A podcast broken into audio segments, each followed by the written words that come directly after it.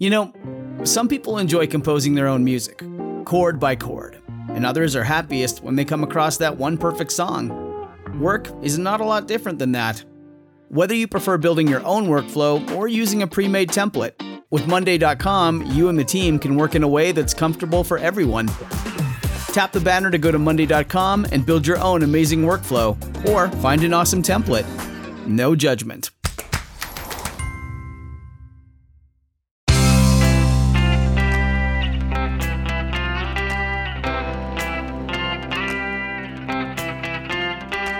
Changing your life one story at a time. This is the Chicken Soup for the Soul podcast with editor in chief, Amy Newmark.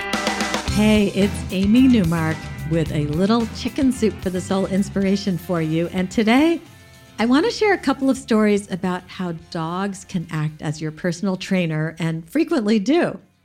Our latest book, Chicken Soup for the Soul Life Lessons from the Dog, contains many stories about how having a dog has improved someone's health and fitness, both physically and mentally.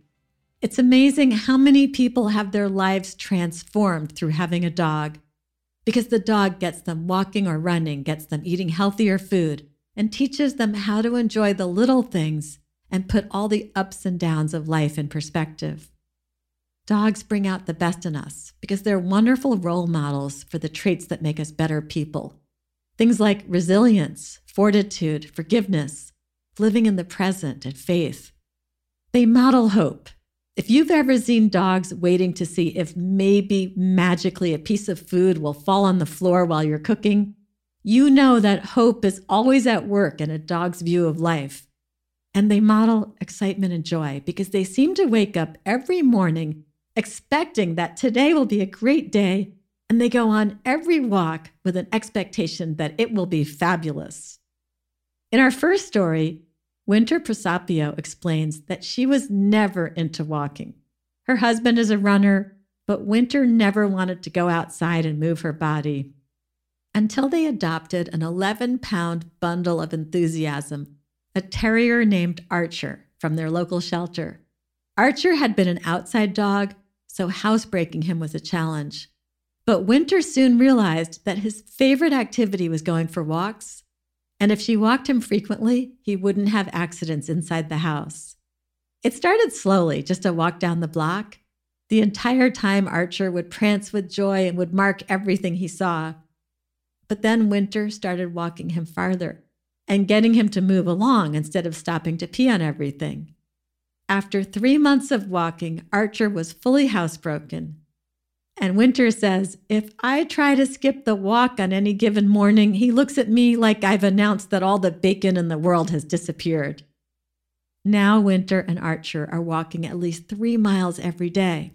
Winter is fit, Archer is happy, and Winter says she sometimes wonders just who is walking home.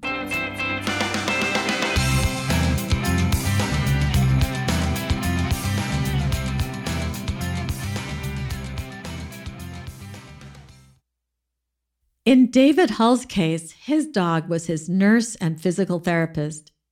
David had measles as a child one summer, back when kids used to routinely get that illness. He had a very severe case, and the family dog, Boots, stayed close by his side the whole time he was sick. As David recovered, his doctor recommended plenty of fresh air and exercise. David was depressed and lethargic, and he just wanted to lie on the couch and read comic books. His mother couldn't get him to go outside until she realized that maybe Boots, the dog, could make it happen. She said you could go outside with Boots, and the dog, hearing his name, jumped off the couch and headed for the door with his tail wagging. But David still refused to go outside. So Boots went out by himself but then he didn't return. And that evening, when he still hadn't come home, David's mom told him he needed to go out and look for the dog because the dog hadn't even returned for his dinner. So something unusual was going on. David headed outside for the first time in a long time. He found Boots sitting in the backyard with his ball clamped in his mouth. He hurried over to David and he dropped the ball at his feet. So David threw the ball for Boots a few times until the dog was ready to go inside and have his dinner. The next evening, the same thing happened. Boots wouldn't come in until David went outside and played with him. This new routine continued day after day. Every evening, David would have to go outside to get Boots. It was like Boots was forcing David to do what was good for him and go outside.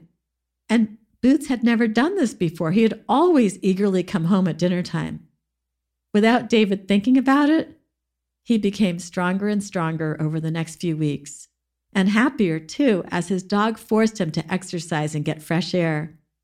And then, just to show that this was more than a coincidence, as soon as David was back to his normal self, Boots stopped doing this and he began going inside for dinner at his usual time without making David meet him in the backyard for exercise. David says, Looking back on the experience all those years ago, I can't help but wonder if it was just a coincidence or if Boots really knew what he was doing in helping with my recovery. Regardless, I'll always be grateful that I had a dog for a nurse. I'm Amy Newmark, and I want to thank you for listening to the Chicken Soup for the Soul podcast today. Please let your friends and family know about it if you're enjoying it. And if you have friends or family members who are new to podcasts, show them how to get the podcast on their phones or computers.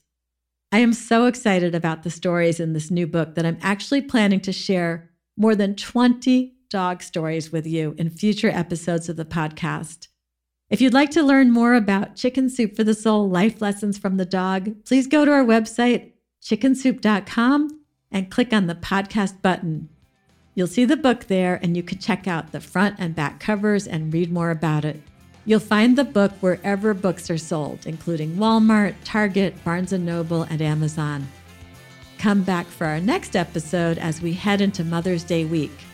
I'll be sharing a couple of inspirational stories from our new book about how moms always know best.